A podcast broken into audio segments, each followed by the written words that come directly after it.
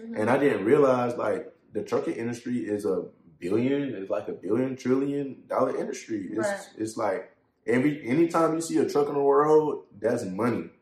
That's somebody making money. Every time y'all see these 18 wheels going up and down the interstate, mm-hmm. just know they working hard and somebody making some money. they working hard and somebody making some money. And before I even ran across that piece of information, I didn't think of it that way. It changed my whole mindset yeah. about business, about the things that we see. Anything that you see out there is money involved. Get your water and keep some wine. I should have had some wine. With exposure, execution, and consistency, there is nothing you can't do. Just keep planting. Before we get into today's podcast episode, make sure you go to the responsiblehomegirl.com and download the free money management guide that I have created for you. Most of the time, when people are starting their personal finance journey, they know that they want to do better with their money, but don't know exactly where to start. The money management guide is a great way for you to look at what you have going on right now and to take steps so you can get better. Like, I don't want you to get overwhelmed, like, oh, I need to do this, I need to do that, I need to do this. No, I want you to have a seat, literally sit down, assess what you have going on, and the free money management guide that I created for you will do just that. So make sure you go to the responsiblehomegirl.com or just click the description, um, or just click the link in the description box below and go get that. You'll also be on my email list where I'll send out different tips, gems, personal finance stuff, business stuff, all of the responsible homegirl things.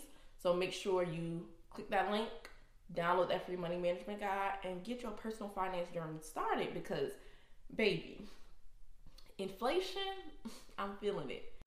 Oh hey, what's God. up, gang? We here with the responsible homegirl. Remy J. This is my podcast. Thank you so much for tuning back into another episode on the Responsible Homegirl podcast. I am Kionnie, the Responsible Homegirl, and this is a space that I have created so young adults can become financially responsible and wealth conscious. So the way that I do that is by one, sharing financial education, and then two, interviewing amazing entrepreneurs who are mm. building their wealth through business. So today we have no other than Mr. Remy. Hey, what's up? What's up? Jalen. up? What's good? What's good? So today we're gonna be digging into his story, his mindset, his business, and of course, how he thinks like a mogul. So thank you for being on the podcast. You're welcome. Let's get to it. So I always ask my guests, can you give me an irresponsible financial decision that you've ever made? A responsible decision that I've made? No, irresponsible. Irresponsible. Mm-hmm. Oh man, that's how we starting off. Yeah. Um, I can think of a lot. I'm pretty sure a lot of people don't make irresponsible decisions. Um, right. I would say just blowing money, just spending money on unnecessary things, or spending money on things just uh I wouldn't say show off, but you know. I mean, if that's what it is. Yeah, yeah, just to show off, or you know, going on trips you don't need to go on. Mm. You know, just just any kind of thing, clothes, sneakers, all kind of stuff. So was there ever a time in your life where you was looking at your account and you was like, damn, what the hell my money went? I was like, man, you tripping. Yeah. You tripping. You knew you weren't supposed to spend that, but you spent it. What's that song? Spend the check and get it right. Listen, that used to be my mindset. Hey, especially and you know, as an entrepreneur, it's different now, so it's a completely different mindset. But when you working mm-hmm. at nine to five and you got that check coming in every two weeks, and you know, payday tomorrow, man, let's go, let's get it. I'm so happy you brought that up because let's there's two it. ways to look at that. You can mm-hmm. spend a check and mm-hmm. get it right back as far as investing. Mm. You know, and have that good mindset. Like, you know, I don't mind taking a risk. Yeah. Or, yeah. you know, spend a check and get yeah. it right back. You blowing it and spending mm. your money just as quick as you get it. And see, that's the thing. I have both. Mm. I, do, I, do, both of them. So. Do you so, have a balance? Yeah, I, I feel like I have a good balance. I mean, some days the balance is kind of you know teetering, but over long term, I feel like I have a very great balance of that. So, you know, I may spend a check, blow it, but on the other end, when I see an investment an opportunity, I'm like, shit, you know, I'm gonna go ahead and take that risk too. Absolutely, and I always start off with the start off the podcast with asking my guests that because of course, you know my brand is the responsible homegirl, mm-hmm. but I didn't just arrive here. Okay. Like it took me making a lot of irresponsible financial decisions. Mm-hmm. So I like to ask my guests that because I want everybody listening to understand like if you make irresponsible choices, mm-hmm. it's okay. Like yeah. you looking at two people who have mm-hmm. made plenty of irresponsible financial decisions, but I mean, I feel like the most important thing to do is like recognize that and then do okay. better. Yeah, that's a good question. So now, Remy, let's get into how you grew up and what kind of led you into becoming the entrepreneur that you are today.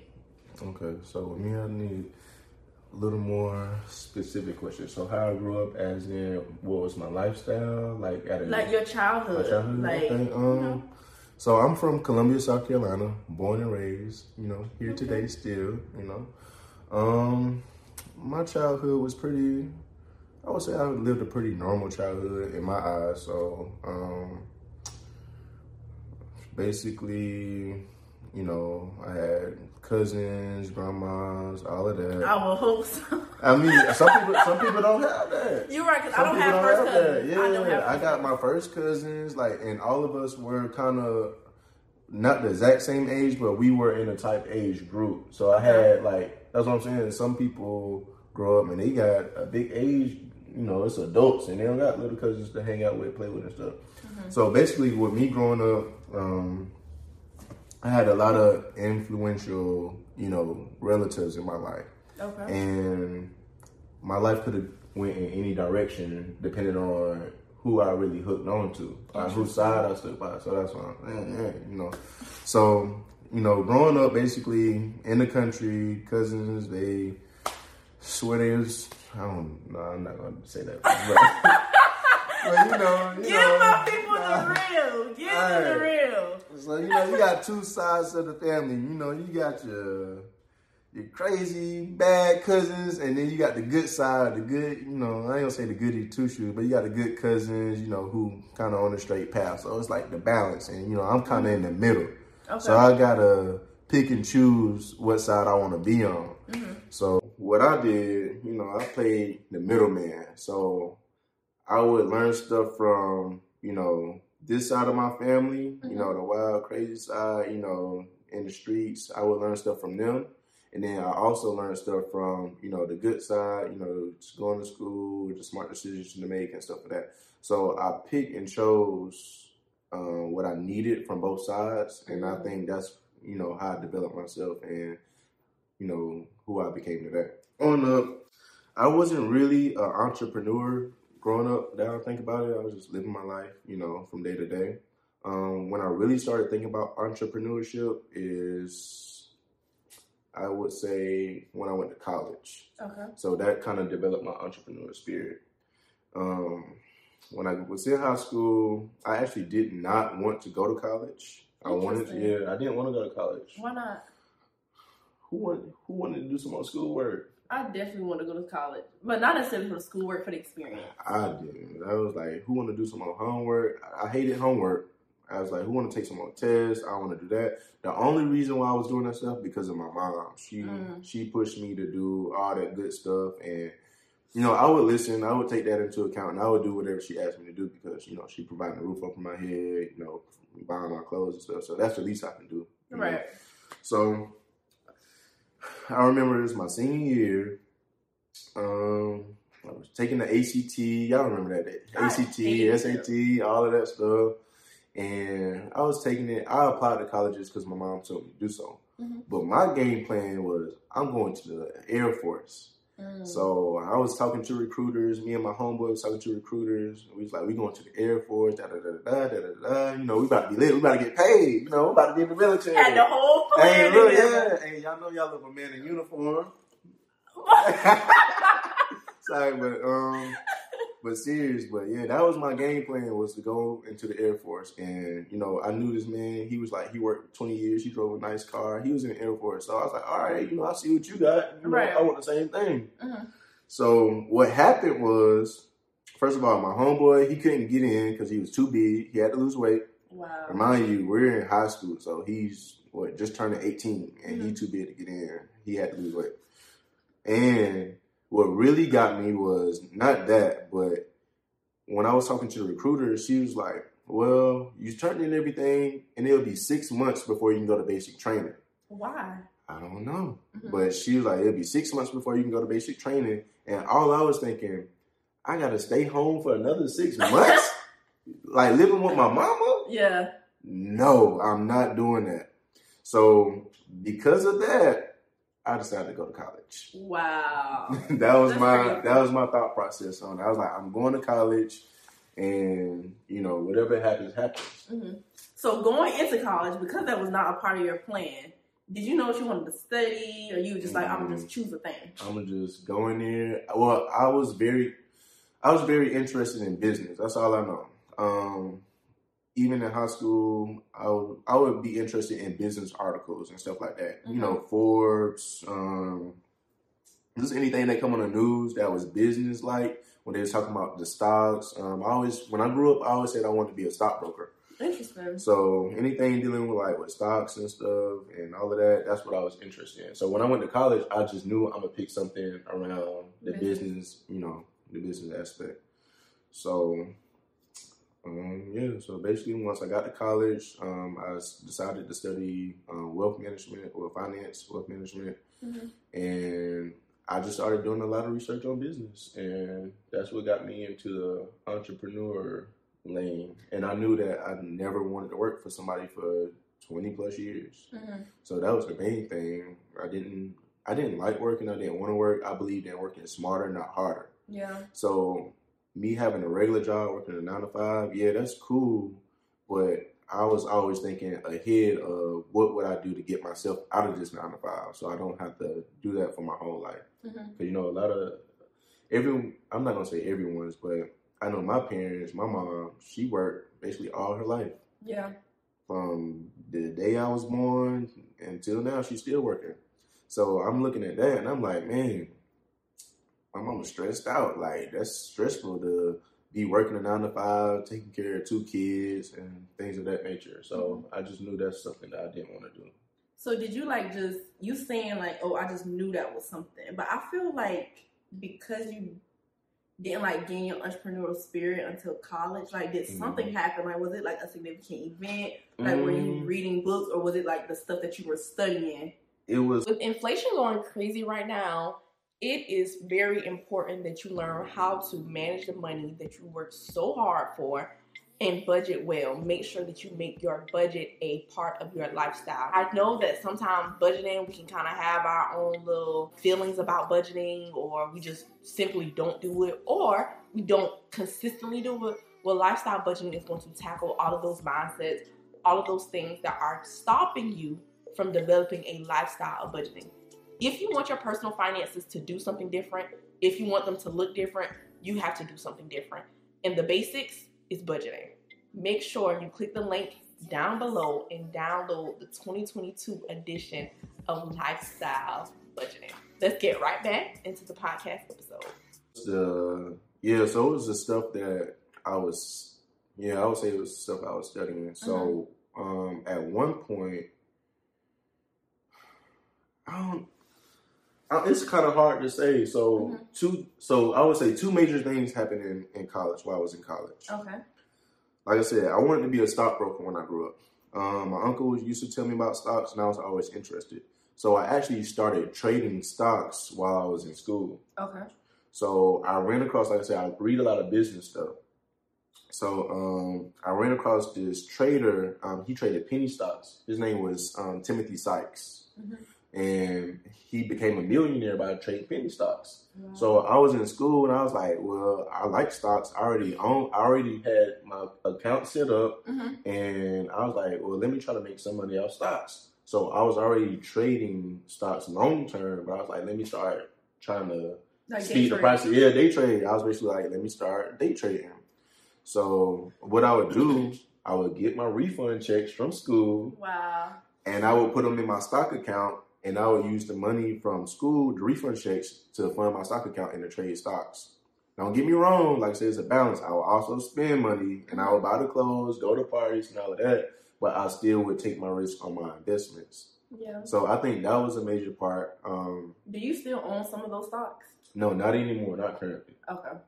Everything sold. but I'm definitely gonna get back into it. Mm-hmm. But during that process, uh, I, I, just remember I used to be in class, and it's gonna sound bad, but I used to be in class. I'm not gonna lie, I wasn't paying. It was just one class. I would not pay no attention. I used to be sitting in class. I would have my stock account pulled up, and I would day trade my stocks in oh class. Oh my god! So that's so you going just to say you was there? Yes, I was in class, day trading my stocks, watching the numbers going up and down while I'm in class. So I would day trade, and I would make, and I made a good about. I made, I made some good money okay. doing that. You know. Um. So that happened and then I also ran across this website called Bigger Pockets for Real Estate. Mm-hmm. So that's one of my favorite websites about real estate. So I ran across Bigger Pockets and I just started reading all the information on there. Yeah. And I was like, all right, well, with me reading this and, you know, thinking how I'm thinking, moving how I'm moving, I knew as soon as I graduated, I want to have a, I wanted to get an investment property yeah. as soon as I graduated. So I would say those were the two major things that had me mm-hmm. start thinking about like really being an entrepreneur. Yeah. So that's really good. And I feel like from that story, what really stands out to me is like what you were consuming. Mm-hmm. And I mm-hmm. always tell people like if you want to change your financial situation, mm-hmm. you need to mm-hmm. read, listen, and then actually apply the information. Mm, yeah. So you said that you love bigger pockets, you was consuming all of the information, mm-hmm. you knew that they wanted you knew that you wanted to get an investment property mm-hmm. and you actually did. Yeah. So before we get into like your business and everything that you're doing, can you tell my community about like that process and how old were you when you bought your investment property? Um, it was two years ago. So I think this summer will make two years. So I'm 28. So I was 26. So although it didn't happen when I wanted it to happen, mm-hmm. and when I thought it was going to happen, I still stuck to the game plan. I yeah. still shot for my goals, and I still ended up coming out, you know, and getting yeah. it done.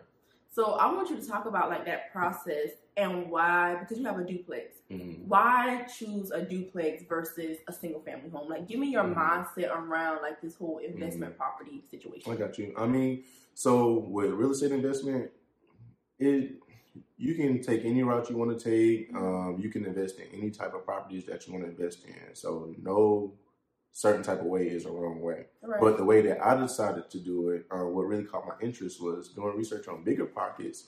Um, they was always talking about living for free. Mm-hmm. So I had this saying I used to always tell my friends, I always tell myself, minimize expenses, maximize profits. Yeah. So that's my that's kind of like my saying to myself: minimize expenses, maximize profits. And one of our biggest expense is living expense, paying rent. Like that's very expensive. Like right. rent is going up every year. People are paying a thousand, twelve hundred, thirteen hundred. Yeah. And I'm in Columbia and rent is still high. And don't you know if you're from Charlotte or you live in Atlanta, I know your rent high as hell. So, so I just so the way that you can make more money is by eliminating stuff that you have to pay for on a monthly basis. Yeah. So although I'm not physically bringing in more money, me eliminating my expenses is open opening up my bank account. It's right. opening up more money that I already have. Is is giving your money that's in your pocket more freedom to do right. what you want. So that's why I chose to get a duplex. So um so smart with the duplex, they call it house hacking. So if you buy a duplex, triplex, or fourplex, what you typically would do, um, you would live in one side and rent out the other sides. With you renting out those other sides, you have tenants who are paying you to live there, basically contributing to your mortgage payment. Right. So depending on how you work out your deal, you could have them paying the whole thing or part of it, you know, some of it, it doesn't matter because you're getting rent from them to pay your mortgage while you live completely free or partially free and you're part of the building. Yeah. So and you're building equity. And you're building equity. Off of somebody else's Off of somebody else's money. like, come on. Yeah, and off somebody else's money. So it's basically somebody paying you to live here. Right. So so that's why I chose that route because I wanted to, right out of college, I kind of wanted to eliminate that big expense. Mm-hmm. So, like I said, the first couple years, it didn't happen when I wanted it to happen. So I was paying, I was paying rent, and I'm just thinking like, man, I wish I can keep some of this money in my pocket so I can invest in something else or spend it on something else. Do you remember how much your rent was? Um, I really, I really don't. Um, when I got out of school, when I got out of school, I had um, me and my homeboy. From, we've been friends since like first grade. We decided to get an apartment together. We both were living at home once we got out of college, so we Mhm. just jumped into an apartment. I'm probably thinking it was like eight something. It wasn't too crazy. Yeah, I think it was like eight hundred something um, Mhm. per month. That's all it was. Um, so I paid that for about two years, and then what happened was I was trying to get the duplex. Um, I had to, you know, you got to get a realtor. Well, you don't have to, but um, I found a realtor. We were searching. Um, I put a bid in on uh, another duplex close to downtown, Mm-hmm. and I was just letting him convince me to put a lot of money down. Oh, this is the right one. Da da da da. But only you know what's right for you, and you know what you can afford.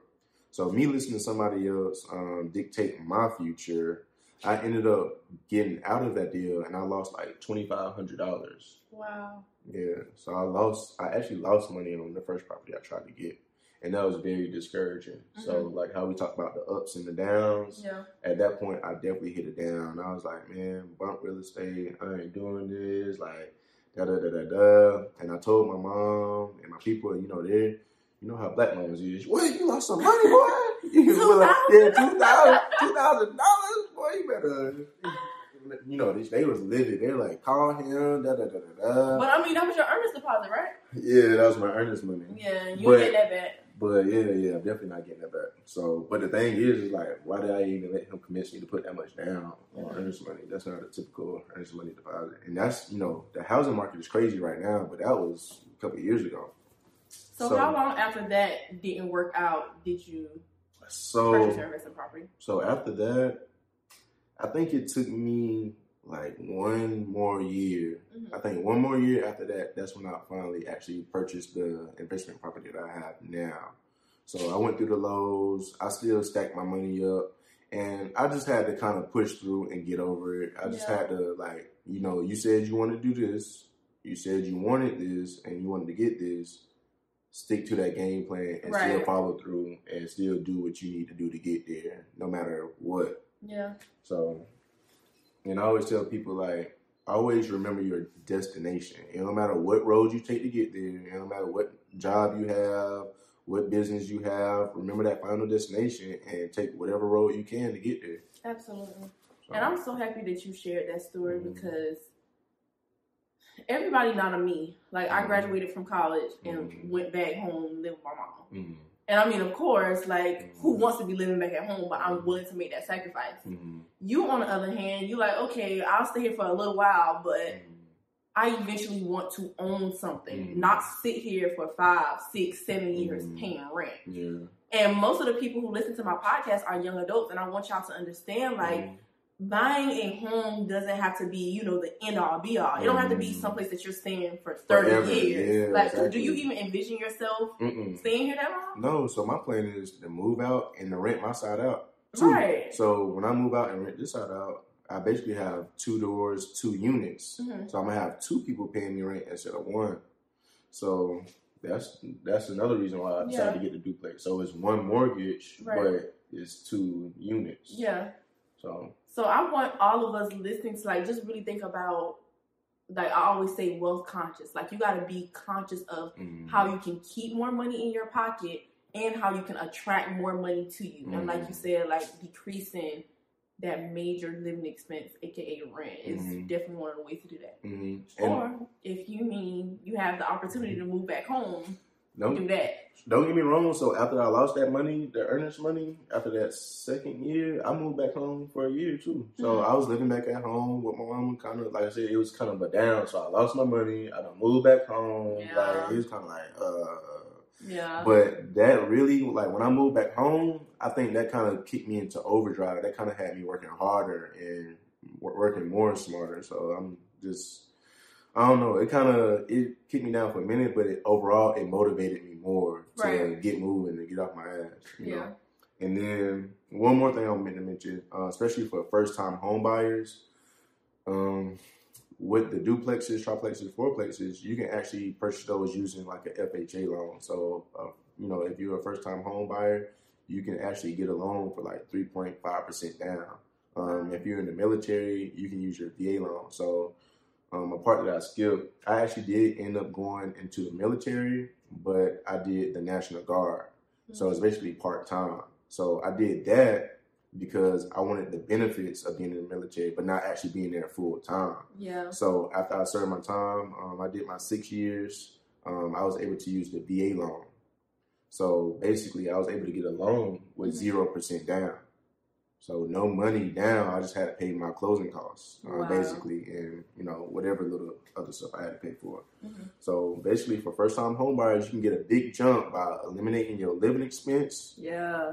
You got that first time home buyer's loan, 3.5% down. If you got military benefits, VA loan, you can really get a head start on life because like I said, like she like she said, the goal doesn't have to be I'm gonna buy a house and stay here for forever. Right. But let's build up, you know, your wealth. Let's think about long term goals. Yeah. Let's have somebody else pay for the home while you while you move out and move to a different location. Yeah. Like, you know, a lot of different stuff is possible. Yeah. And I mean, I'm not going to sit here and bash rent because I understand, like, you know, some mm-hmm. people have to pay rent. Mm-hmm. But literally, when you pay rent, your money is going in the trash can. When your lease is up, you got to take your little belongings and get up out of there. Versus if you wanted to move someplace today or tomorrow, I mean, you could still rent out the side, like you said, or if you wanted to sell your yep. home, you could yep. and get like some money back. Mm-hmm. So I just want us to be conscious and aware of mm-hmm. ways that we can build wealth. Mm-hmm. So now you have something else to say? Oh, I was about to say, yeah, that rent money not going in the trash. It's going into somebody else's pockets. You oh, making somebody yeah. else correct me. Yeah, correct pocket, me. you making somebody else's pockets real heavy. Yeah. So yeah. and it could be you. Yeah. It could be you. Absolutely. So, so now let's transition into mm-hmm. your business. Mm-hmm. We didn't even tell the people what you do. So can you talk to them about your company? All right. Yeah. I am bringing back the Patreon. Inside of the Patreon, we are doing a book club that starts on July 1st. And I'll put the name of the book, the title of the book, the link to the book in the description box. But in the Patreon, this is going to be an exclusive community where we are just going to help each other out on our journey, right? Our personal finance, our entrepreneurship journey. And all of my close home girls, close home boys who actually come inside of the Patreon just know that I have something very special cooking up for y'all. So if you want to be a part of the book club, the only way that you can um, join is inside of the Patreon. So click the link in the description box to join the Patreon. And like I said, book club is starting on July 1st. July 1st. Also, inside of the Patreon, you'll get access to the Think Like a Mogul podcast episodes first. So before they come out on a Tuesday, I'll say you'll probably get access to it like days before. So maybe a Friday, maybe a Saturday, maybe even on a Thursday. I haven't really figured out the schedule yet, but you will get access to it before the general population. And we'll be talking about different podcast episodes, that having the after show. You'll be able to ask me questions that I can give back to my guests and they can answer them for you. So this is really just a community to dig deeper and to really make the change and see the change that we want to see in our personal and our professional lives. So, other than the real estate, um, the real estate is um, my end goal. I want to own, you know, about I, I said twenty rental properties. But other than that, um, I actually started a trucking business. It's called Grand Champion Transport. Come on, Grand Champion. Yeah, yeah. And I'm also starting a dispatch service. It's going to be called Grand Champion Logistics. Mm-hmm. So that's in the works. That's going to be launching about in the next couple weeks. Love that. So yeah. So tell me, how did you even, you know, get the want or the desire to get a trucking company? Like, are you a truck driver? No, I'm definitely not a truck driver. I'm not a truck driver. I actually can't drive long distances without getting tired. So that's kind of like out of the question. Mm-hmm. But um, what happened was, like I said, um, how we talked about always consuming information. Always, I'm always looking at business, money, wealth, and just how can I improve my life, my family lives, or create something that we can pass down to our next generation. And you know, just create better lives for our people. Right. So I ran across on Instagram um, this guy called Alex Burton, and he has a company called Good Energy Worldwide, mm-hmm. and he actually owns a trucking business, a multi-million dollar trucking business. Mm-hmm. And I was following. I think I started following him in 2018. Okay. Um, and he only had like nine or ten thousand followers. Wow. But I'm the type of person I realize when I connect with people, I can tell when someone is special or when someone has a special gift. I can, I can kind of feel that energy. Mm-hmm. So when I saw him, I was like, okay, this guy different. Like he, I can, I can feel the good energy. His company's yeah. called Good Energy Worldwide. I can feel yeah. it. So I started following him, and as I'm working, I'm still working to get this duplex. I'm thinking about my next move even after that. Yeah. So I'm like, I don't want to be working this job for forever. How can I get out this job and get my duplex? So I made a vow to myself: before I quit my job, I will get what I want out of them. Wow. So I'm gonna use my nine to five to get what I want. I'm gonna before I leave, I'm gonna get what I want. Mm-hmm. So in the process um, of getting the duplex, I was also working on how can I get this trucking business going. So I researched his page. Um, he had a course as well. Um, his course was like two thousand dollars, mm-hmm. two bands.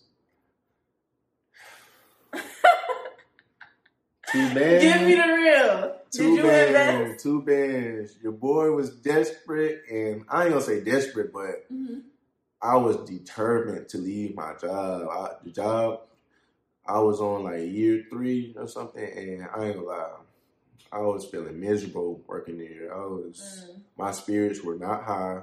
My motivation for the job was very low. Yeah, and I just kind of know that's not the life I want to live for the next couple years. And there were people there at the job who was there for 10, 15, 20 years, and they happy, and yeah. that's what they want to do. But that's not me. Right. So I had to do what's best for me. So yeah, I ran across Alex Burton page. I watched him for like a whole year, I think, before I actually bought the course. Don't quote me on that. I'm not sure, but mm-hmm. I watched for a while before. You know, you know how black people do. We gotta, you gotta see it Taking to believe it. Yeah, we gotta take our time. We scared. We scared. Okay. We scared of this, but um. We gonna get back to that point. Why, why scared. I'm we not even gonna say we, because I mean. Yeah, I'm not gonna. I mean, I don't develop, you know, your boy, I take you risk all the yeah, I yeah. take risk all the time, but I like to take calculated risk as well. Absolutely. I like to make sure, you know, I don't lost that money. I already lost twenty five hundred, remember? Right. So now I don't lost twenty five hundred and now the course two thousand dollars. I'm like, damn, why the course so high? so, but watching him and feeling the energy and looking at the community that he was building, like I said, he only had like ten thousand followers but by like that next year or so, like he was up to like 30, going on 40, 50. Like, wow. like now he probably has hundreds of thousands. Hundreds, yeah, hundreds, yeah. hundreds. So um, in the meantime, I bought the course. I did end up investing into the course. And yeah, I started studying the course. I started studying trucking. Mm-hmm. And I didn't realize like the trucking industry is a billion, it's like a billion trillion dollar industry. It's right. it's like every anytime you see a truck on the road, that's money. That's somebody making money. Every time y'all see these 18 wheelers going up and down the interstate, mm-hmm. just know they working hard and somebody making some money. they working hard and somebody making some money. And before I even ran across that piece of information, I didn't think of it that way. It changed my whole mindset yeah. about business, about the things that we see. Anything that you see out there is money involved. Mm-hmm. So you got to kind of switch your mindset and you gotta look at stuff differently. I feel like that goes back to being aware. Mm-hmm. And I discovered Alex by listening to I want to say it was either Your Leisure yep. podcast. I yep. think. Mm-hmm. And I'm like, dang, mm-hmm. people make all this money in trucking. Yes, yes, it's so, a very lucrative business. You invested in this course, which mm-hmm. kudos to you. Y'all know I'm always telling you to invest because you're paying for somebody else's mistakes. Mm-hmm. Not saying that you're not gonna make your own mistakes, mm-hmm. but you can expedite your process by not going through some of those same things. And that's why I purchased his um, trucking course because he was in the business. He told, like I said, if you watch one of his interviews, he mm-hmm. told how um, how he grew up. He did box trucks, he did party promoting, and lost hella money. And lost, he lost money. Mm-hmm. And and I think the problem is everybody's scared to lose money. In life, you're gonna lose money. Right. Some way, somehow, you're gonna make mistakes, but you got to be able to push through and continue on your path. Right. So, um, yeah, I bought the course. Um, I studied, studied. You know, um, he had videos, um, documents you can read. It was very, it was a very excellent course. I would give it a ten out of ten. Come on, And- come on. So, and I mean, yeah, that's just me being real. Yeah. And I'm just saying that because spending two thousand dollars on a course that I have no idea where it's going to lead me, Mhm. you know, or I have no idea what's actually in the course. I just see the promotions, you know, the testimonials, and I just believed in it. And after you believe in that, you got to believe in yourself to execute. Ex- Ooh, You gotta execute. Come on. So commit and execute. So Yeah. with that, is to say, you know, this interview is not even strictly just about trucking, but whatever you want to do, whatever you want to invest in, don't be afraid to invest in that course. Absolutely. Like, don't be scared. Like, you gotta consume the information. You gotta get the information. You're paying for somebody else's mistakes. They made the mistakes, and they trying to save you time and save you money by helping you push through, go Right. forward. Absolutely. So, So, you invest in this course, mm, you execute, you take action. So now you start taking action in this business. uh, What? Tell me some of the challenges. Like, was there anything that caught you by surprise? You're like, damn, this is harder than what I thought it was. it was uh, Listen, I I committed, I executed, uh-huh. and I would say I'm gonna blame myself because they laid the bru- the blueprint, Mhm. but I kind of veered away from the blueprint that they laid out for me. So I executed, but I didn't execute all the way how they told me to execute. You want to do it your way. Yeah, I want to do it. Instead of listening to the man who done made mistakes and got a million dollars, I, you know, I want to, I want to do my little thing, you know. Men, I tell you. So when somebody you the, blu- the blueprint, I suggest following Follow the it. blueprint. Yeah, Follow follow the blueprint. So my first year in trucking was horrible. It was Mm. bad. It was depressing. It was sad. It was rough. It was a lot of mistakes were made. hmm A lot of money was lost. So just to dig deeper in that, um, so I executed. Um, I got my truck and everything, and basically I connected with this woman. You know, working at my job, um, and connecting with her. Um, she was like, uh, yeah, I got trucks and stuff too. Um, I'm a dispatcher. I can di- you you get a truck. I'm gonna dispatch your trucks for you, basically. So I'm thinking like instead of following their blueprint and what they recommended, I was like, ooh, I got my own truck plug right here in the same city as me. So I'm thinking, I don't know. I think some people don't like to do business because of distance, like long distance. Mhm. I think that's the type of conversation. So it's like, all right, this person is doing business over in this state. Right. I might not be able to do it in my state, or I'm scared to do it in my state because they doing it over there, and there's nobody to help me over here. It's just Yeah. me. Mhm. So for me, that's how I was kind of thinking, and I was like, well, I'm gonna connect with this woman because she's right here. She right there. She right here. She accessible. She accessible, Mhm. and I thought that was gonna make my business Boom. boom, but it didn't. It Mm. made things rough, very rough. Right. So um, I connected with this woman. Um, I ended up getting my truck and stuff, and I think I did kind of quit my job prematurely. Um, I would say I think I could have stayed probably an extra year. I could have did you know some more things, but that was my game plan. I didn't all the things that I said I was going to do. I did it, and then I stopped. So it's like I crossed the finish line, and then I was like, "Oh, it's over with." Mm. game over. It's Yeah. over. And that's not the case. We got to keep running. We got to Yeah. keep going. We got to keep going. Especially if the stuff not really working out yeah, we got to keep going. the way you want it to work out. but I didn't know that just yet. I thought everything was Oh. going to work out perfectly hmm when I should have known it wouldn't. Or I should have anticipated more. So in the beginning, were things good and then it took a turn? So Because it hadn't been going good for you to quit your job. no, I kind of I bought the house. Uh-huh. I got my truck. And I had the blueprint, so I was like, I'm about to make, I'm about to make some money. So I quit. I'm gone. Come on. I'm out. we riding to the sunset. We retired early.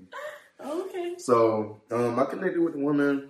Um, things were starting, and you know, it started off really slow, Mm-hmm. and things picked up.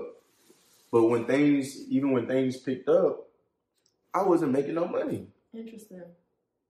Why? I was putting out as much money as I was getting in. Mm. If you love the Responsible Homegirl podcast, there are plenty of ways to show your support. I have them also listed in the description box. One, leave us a rating or review. Two, email me a review of the podcast so that I can share on social media. Three, I have listed our PayPal where you can send whatever you feel led to send. Or four, by joining our Patreon, our exclusive community where we host book clubs and we talk about all things personal finance and entrepreneurship. Whatever you decide to do, just know that I am so grateful and I appreciate you for sharing the responsible homegirl with all of your homegirls and all of your homeboys. Thank y'all so much. So with trucking, you know, you can do loads. Um, you know, depending on how you're running your trucking business. Um, you know, you can do a load, and the load can be a thousand dollars, twelve hundred, sixteen hundred. You can got loads, even you know, short loads like eight hundred, six hundred dollars. It's money in trucking. So okay, so break this down for me. What's a load? So basically, with trucking, so you got the eighteen wheeler, right? Okay.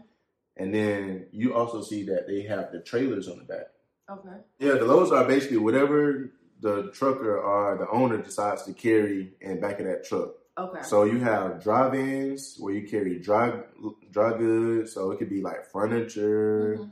um, you know, just any type of dry equipment. They have reefers. Um, those are refrigerated loads. So those are like consumables. So like ice cream, um, anything cold like fruit or anything that needs to be below a certain temperature.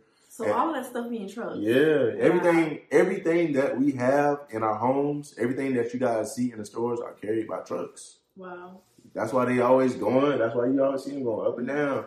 A store, I'm pretty sure y'all pulled up to the grocery store and y'all seen the truck unloading. Or you pull up even to the gas station, you see the gas, the Mhm. gas tanks. That's trucking. So the way that y'all make money is, of course, by transporting. Transporting the goods from you know from the shipper to the receiver. You know from the from this person to that person. okay, so you said you were spending just as much money As I was taking in. as you was taking. So in. I'm gonna break it down. So Okay. like I said before, I mess I kind of messed myself up because, like I said, my you know minimize expenses, Mhm.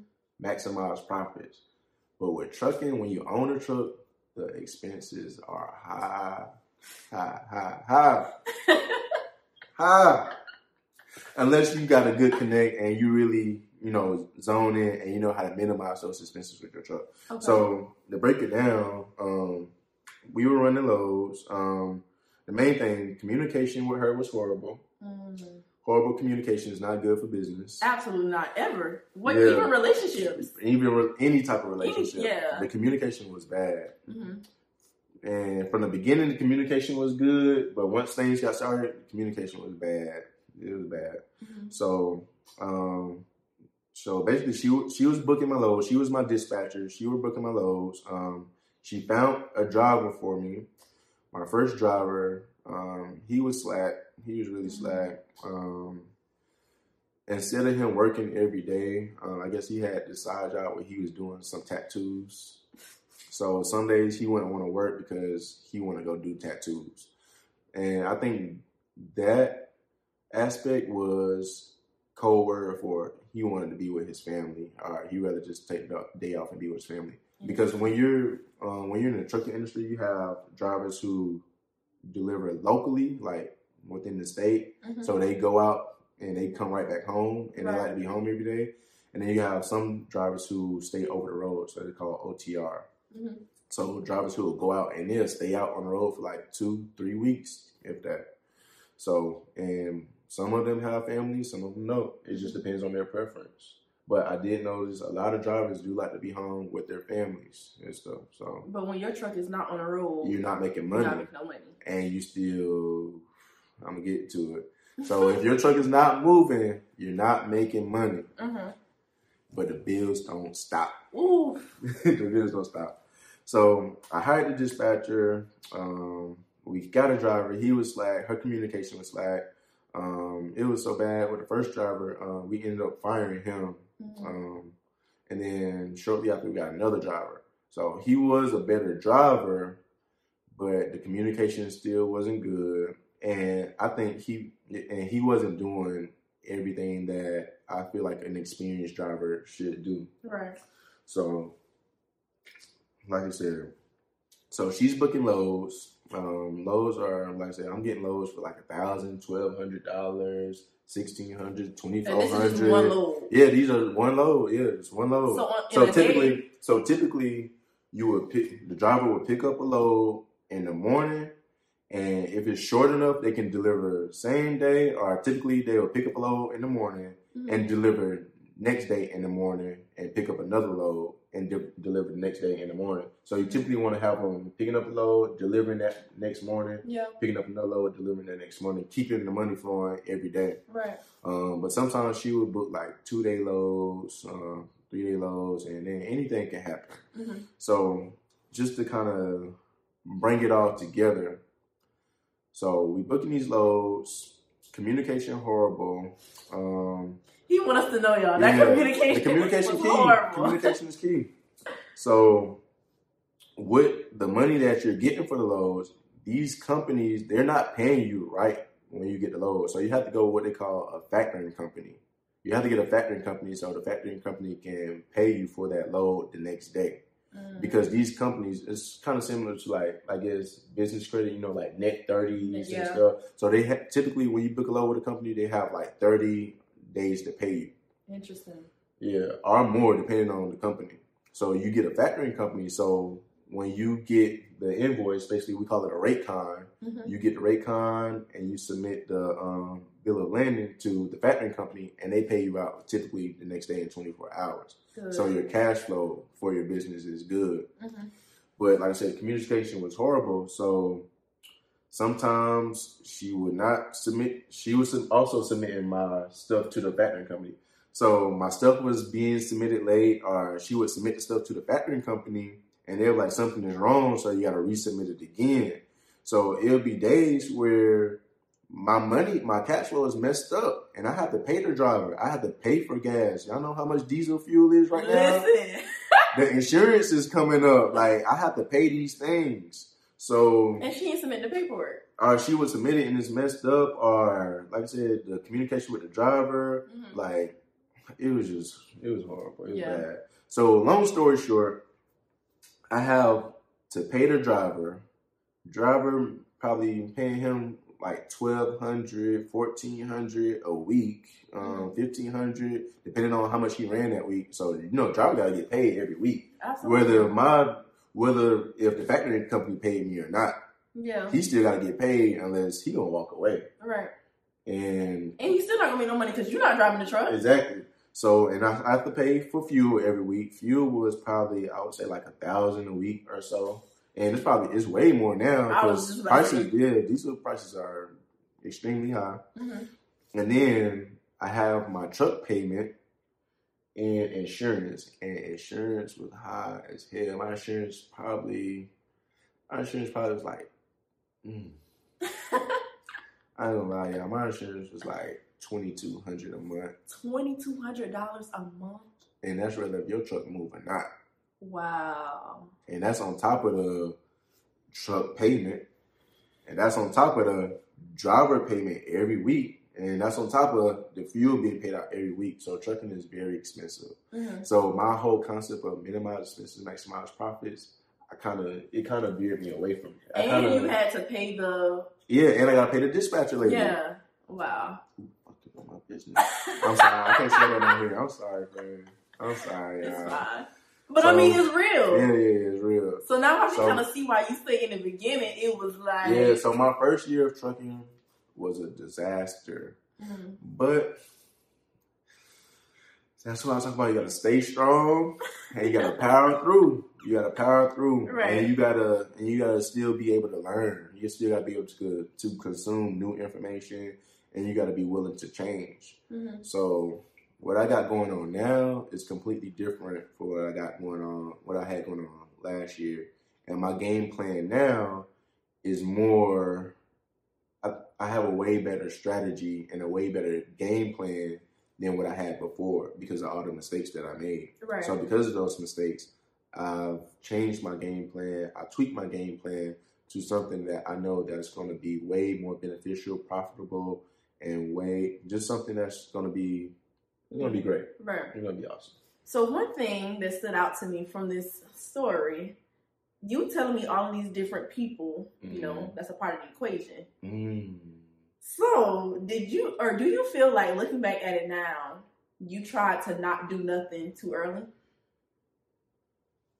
Kind of. Because I don't see where so- you fit in yet. So kind of, kind of yes. That was so. That's another thing that I want to get into. Kind of yes, yes, kind of, but also no.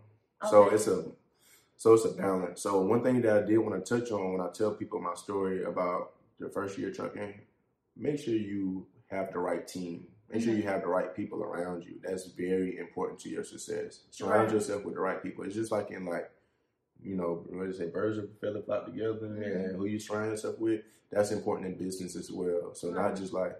So I feel like if I have stuck to their game plan, Mhm. and I did business with strictly them, Mhm.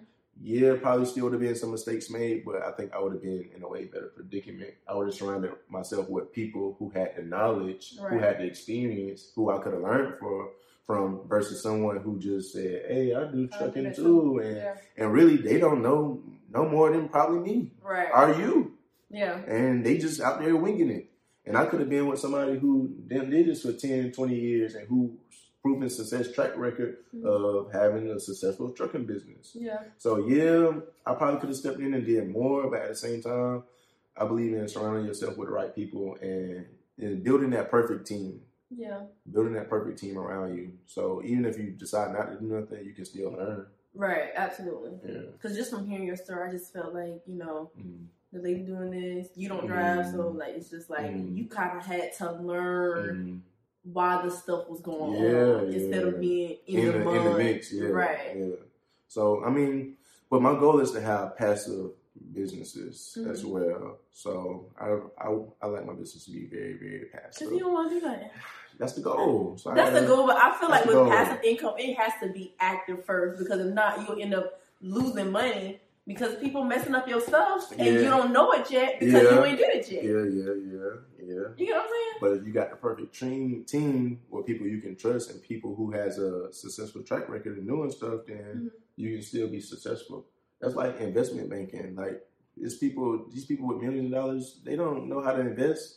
They Right. they take their money and they find somebody who's trustworthy with money, and they give them their money So and to invest. And they be like, all right, I'll be back later. They don't do nothing, and they still get, and they still make money. They still have success with that. But also, if you give your money to somebody who doesn't have a proven track record, who Mm-hmm. isn't really trustworthy with money, but you just like, all right, here, you give them your money, you come back to nothing. exactly. So I get what you're saying. I do agree. Sometimes you do have to step into the business, but also I feel like even if you do not decide to, you still just should build that perfect team. Make sure you validate who you're working with. Validation. Absolutely. So, um, but hey, my new game plan, I'm definitely gonna be involved. Period. And I can't wait to have you back so we can talk more about it. Mm-hmm. But now being that like you was in trucking, or you, I mean you still are yeah, in I'm still trucking. in trucking.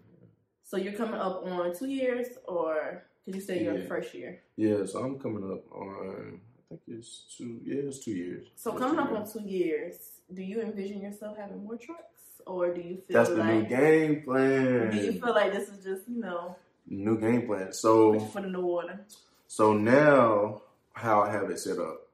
So before, even though I wasn't physically involved, like I said, I still had to, you know, pay the gas bills, had to watch out for the gas all the time. I had to do payroll, um, you know, um, documentation. I had to make sure I collect all my documents, which was very hard because the lady wouldn't send me my stuff when I needed her to send it. Like, right. so, but now the way I have it set up right now, so I still have my trucking business, um, you know, but now I took my truck.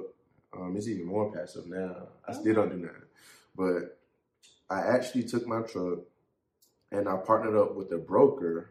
Um, I basically have I basically partnered with the broker, and I basically have my truck leased on. So I still have my truck, but I have it leased on with them, and they basically run all the op- operations for me. And mm-hmm. they're actually local, or they're in West Columbia, and I met them through my dad.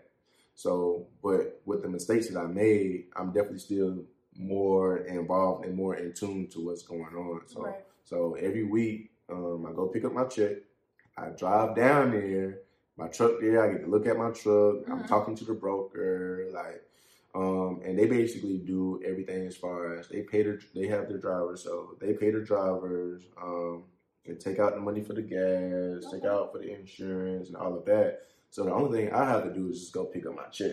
Wow. And the communication is much better. I would say way, way, way better. I love that for you. Way better. So every week, uh, what today is? Now let me check the yeah, day. What today? It's Sunday. Sunday. So I go pick up my check every Tuesday. Tuesday, Tuesday. I go pick I up love the money. that. And I feel like I mean, this is your second year. You still got so much more to I got learn. more. That's what I'm saying. So before, so for my first year, um, I didn't make no money. I spent. I spent money. Like all my savings and stuff, I spent mm-hmm. like just trying to keep my business alive. So from going from that to now, now this with way better communication. Um, you know, I see what's being taken out. I see what's being used. Things are way more visible and understanding. Yeah. Because last year I didn't. It was hard to tell what was going on yeah. and what was really. Yeah. So from going from that to now, every Tuesday, I just go pick up a check and go take it to the bank account. Y'all see that smile? Yeah, you know, get the check, take it to the bank account, you know, and that check clear out, you know, Tuesday, my happy days. Yeah. You know how people hate Mondays? I love Tuesdays. nah, but so from that, um, like I said, I'm de- developing a new game plan. So I'm starting a dispatch company. Okay. So basically, what she was doing, I'm going to be doing. Because mm-hmm the way she was doing it, I said, I know I can do this better. And have superb communication. Yes. Okay. And Alex, he actually has a dispatch course too. So I got that course too. So I got a trucking course and a dispatch course. So I got mm-hmm. everything I need to make sure my business is successful and to make sure that it grows. So um, my game plan now, I actually do not plan to get any more trucks. As of now, I do not plan to. Mm-hmm. Um, like I said, just like real estate, um, the truck prices are very high right now. The same truck that I got, I bought for about fifty thousand. The same truck is at the same place that I bought it from, with more miles on it. It's like ninety two thousand dollars. Wow. So inflation is real. Inflation and yeah, so um, if you want to get in a truck, and you know you gonna you're gonna have to pay a price. As of right now, you're gonna have to pay a price. Um, so what I actually plan on doing is just like how I have my truck leased on, um, I still have my company. Once I start dispatching, I'm going to look for owner operators to lease on to my company. Mm. And more than likely, um, I'm going to get my truck back on with me mm. and dispatch it myself. Right.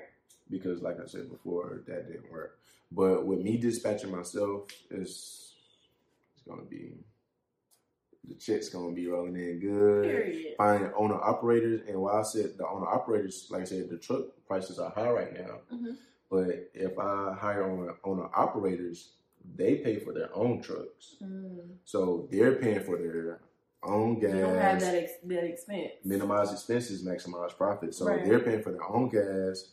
Truck breakdowns. I didn't even talk to y'all about that. Ooh. Every time my truck went to the shop, it was a band. Wow. Band every time. Breakdown bands. Mm. But um so they're gonna be paying for their own truck maintenance mm. and basically it's gonna minimize those expenses for my company. Right. So, you know, when you see a good company and when those people are looking and they're valuing companies, they're looking at the company's spreadsheets, they're looking at how much are you bringing in mm-hmm. and how much are you kicking out. Yeah. So my new game plan let's really minimize how much we kicking Kick out. Yeah. So although I have my truck, I love my truck. You know, it's cool. I need. I'm a. I'm gonna have those expenses minimized. I'm so excited for you. because I can see the vision mm-hmm. and like you actually done like mm-hmm. sat down, thought about it, you know, made mm-hmm. the mistakes, you know, lost some money, mm-hmm. and you like, you know, I ain't trying to go back down that path no more. Mm-hmm. Mm-hmm. I'm here for it. Not saying that you won't make more mistakes, but you definitely Learning. figured it out, figuring. And on top of all of that, like I said, I love passive income.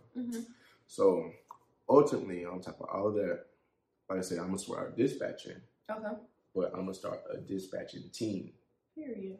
So with my dispatching team, I want to have, like I said, owner operators, and we're gonna dispatch other company trucks. Mm-hmm. And as a dispatcher, you make money from booking the loads okay. and basically taking care of the day to day operations. Mm-hmm. So once I build my dispatching team, um, of course, I gotta vet some people out. Yeah. I have a team that's dispatching other company trucks for me, and I'll be making money off that as well. Mm. So that's going to also become a passive income once everything is set into place and all the stones, you know, mm. are in place there. So that's going to be another one of my passive incomes. Yeah. So, and my goal is not to only, and I know we always talk about like making money and stuff, but that's the goal. But I also want to help other people make money. Yeah. And you know, I feel like if you can help other people make money and you can help other people reach their goals, that's that's a successful business. Mm-hmm. So the reason why I do, or the reason why I did decide to go ahead and start dispatching, I don't want anybody to go through what I went through before. Yeah. So my whole goal is to make sure like these new companies coming in or somebody who's struggling to make money in the trucking business that I can help them because I made those mistakes before. I've right. been through the down of trucking or whatnot. So I want to be able to help other up and coming truckers make their money too. Absolutely. So and I think that's a perfect way to segue into my next question before like our last section. Mm-hmm. So anybody listening right now who wants to get involved in the trucking industry, mm-hmm. can you give me like a one, two, three, like a step, like what should they do? Where should they start? How can they actually execute, like you said earlier? Well, it just depends on the route that they want to take. So if you actually, because um, I know a lot of people have been getting their CDLs. I don't have my CDL, so I don't even drive the trucks. I don't um, even drive. Yeah, I don't even drive the truck. but if you're a good driver and you're looking to get your CDL, or if you're in the process of getting your CDL, mm-hmm. I would recommend definitely starting your own trucking business. So yeah. that way you can reap the benefits of everything that you do as a driver. So um, right now, like I said, the truck prices are high. So for me, like I said, I, me personally, I will wait till the truck prices drop a little bit before you purchase your own truck. So if you got a CDL, what is the new normal though? If this is the new normal, we in for a ride. That's what I'm saying. You might, if this is the new normal, we in for a ride. We in for a ride. I don't believe in waiting. I, I just you feel believe like in going, going, going for it. So we be waiting well, look, on stuff and the stuff never like. You're right. You're right. You know. So yeah, if you got your CDL, or even if you just want to invest in trucking um, I would say if you got your CDL, yeah, buy your own truck, and you know mm-hmm. you can start your trucking company with just you yourself and you know and your truck, and you can dispatch yourself, and you'll definitely you know feed the family, feed yourself. Um, if you don't want to drive, um, you can still purchase a truck, um, but I would just recommend doing a lot more research, or you know, like I said, buying a course or yeah. anything of that nature if you're going to be investing like myself. Mm-hmm. Or, like I said, if you don't want to actually purchase your truck, I definitely recommend looking into dispatching trucks so that way you still can learn the ins and out of the trucking business by being a dispatcher. So you'll still have a lot of knowledge. So if you do decide to buy a truck, you will be the person who will be able to go ahead and dispatch and run your own company that way as well. Absolutely. I love so, that.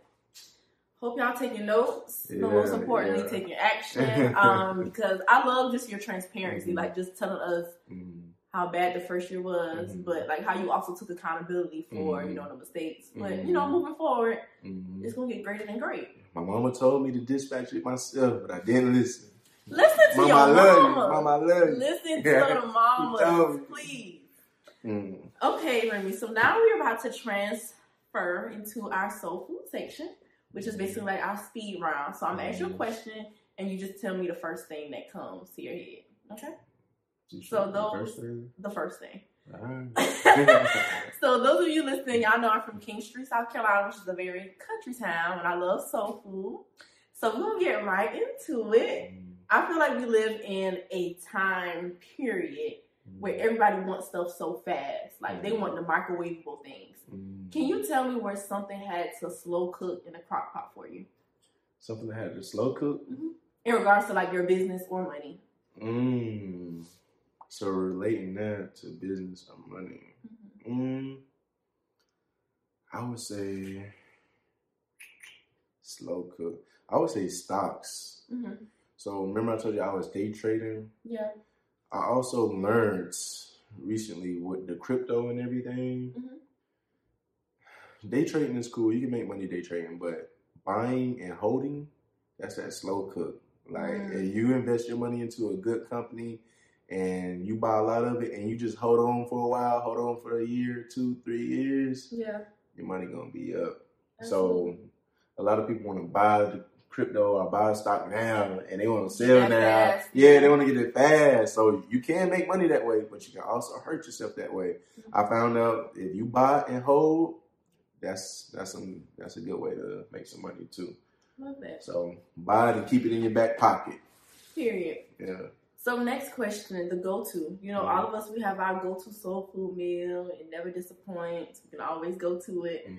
What's your go-to? What keeps you? Why are you laughing? What keeps you inspired and motivated to being the businessman that you are?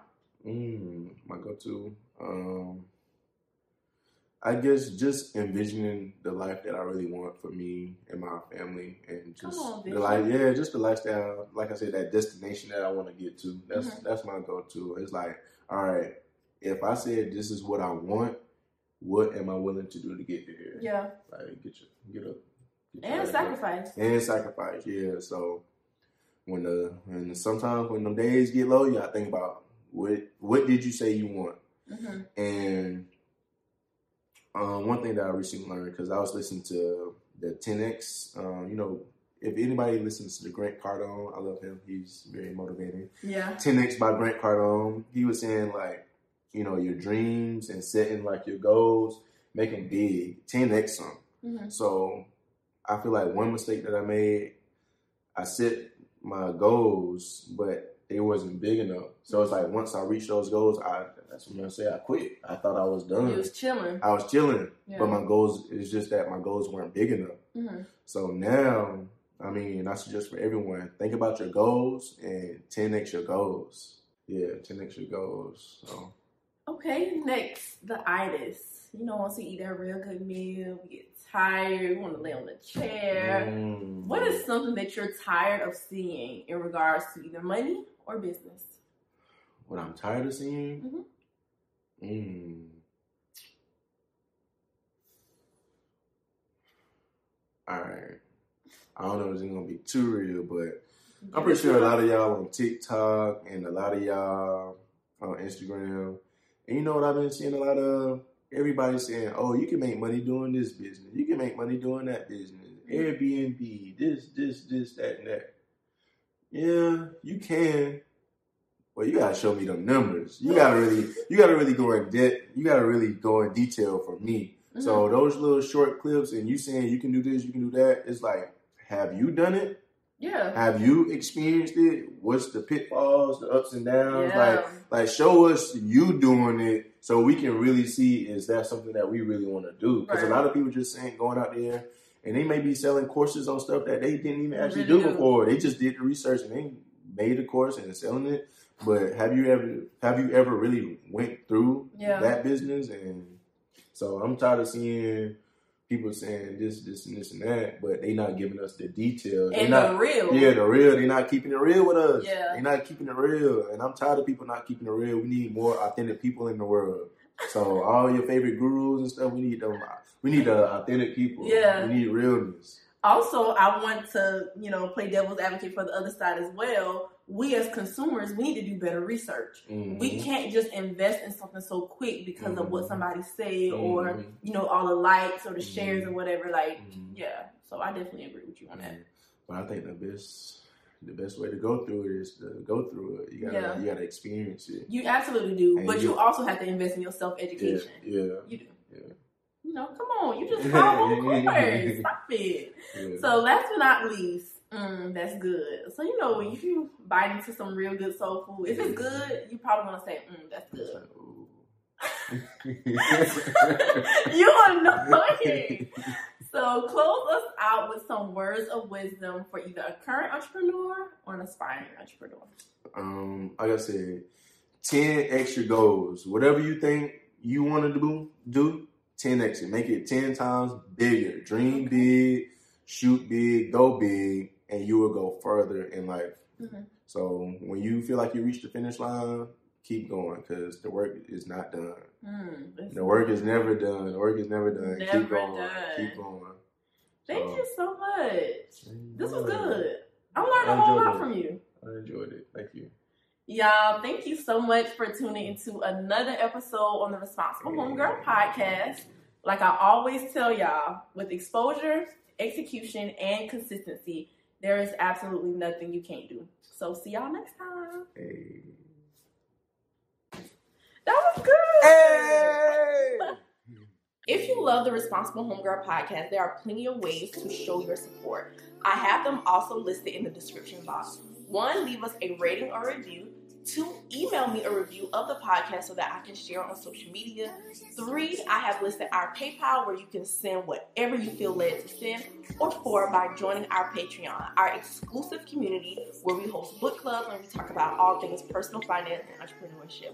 Whatever you decide to do, just know that I am so grateful and I appreciate you for sharing the responsible homegirl with all your homegirls and all of your homeboys. Thank y'all so much.